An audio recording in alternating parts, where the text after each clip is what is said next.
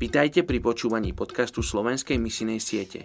Aj v roku 2021 chceme pokračovať v modlitbách za vyše 3 miliardy ľudí, ktorí sú súčasťou najmenej zasiahnutých etnických skupín.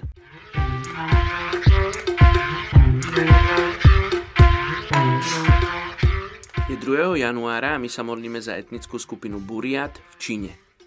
Ľudia z etnickej skupiny Buriat tvrdia, že sú potomkami šedého býka alebo bielej labute – preto v ich ľudovej kultúre vystupujú tanečníci napodobňujúci labute a iné zvieratá.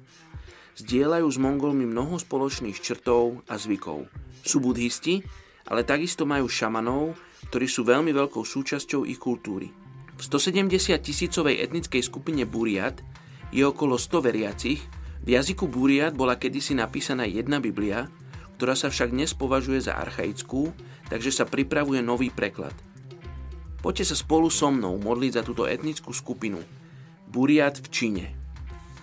Otecko, ja sa modlím za tých, ktorí pripravujú preklad pre túto etnickú skupinu. Ja sa modlím, aby, aby si im dal dostatok financií, aby si ich požehnával v stratégii a múdrosti, ako správne prekladať túto Bibliu, aby ľudia mohli počuť o tom, čo si urobil pre nich, pre tento ľud Buriatov v Číne.